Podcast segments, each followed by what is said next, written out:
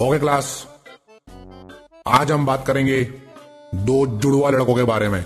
Duplicates दो लड़के होते हैं, चंटू और गंटू इन दोनों की शक्ल जो है, एक दूसरे से बड़ी मिलती है।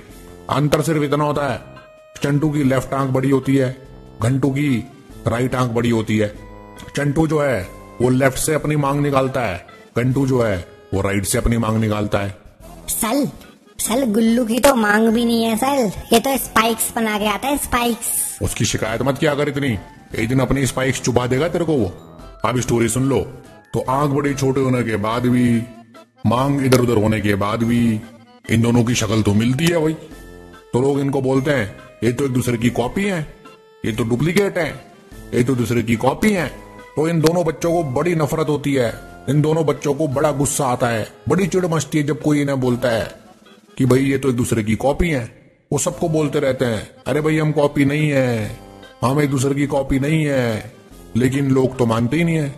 कोई बच्चा आके बोल जाता है, अरे, देखो, ये तो कॉपी है। वो उस बच्चे को बोलते हैं कि, हम कॉपी नहीं है। फिर कोई बड़ा आके बोल जाता है कि, अरे, ये तो दूसरे की कॉपी है। वो फिर बोलते हैं, अरे भाई, अंकल, हम कॉपी नहीं है। फिर धीरे धीरे करके बहुत सारे लोग बोलने लग जाते हैं कि, भाई, ये तो दूसरे की कॉपी है। वो फिर बोलते हैं अंकल हम कॉपी नहीं है। उसके बाद पूरी दुनिया बोलने लग जाती है कि भाई ये तो एक दूसरे की कॉपी है। और वो फिर बोलते हैं कि हम कॉपी नहीं है हम कॉपी नहीं है।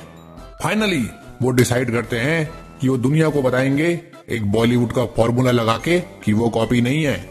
वो कौन सा फॉर्मूला लगाते हैं? सल सल नहीं पता सल।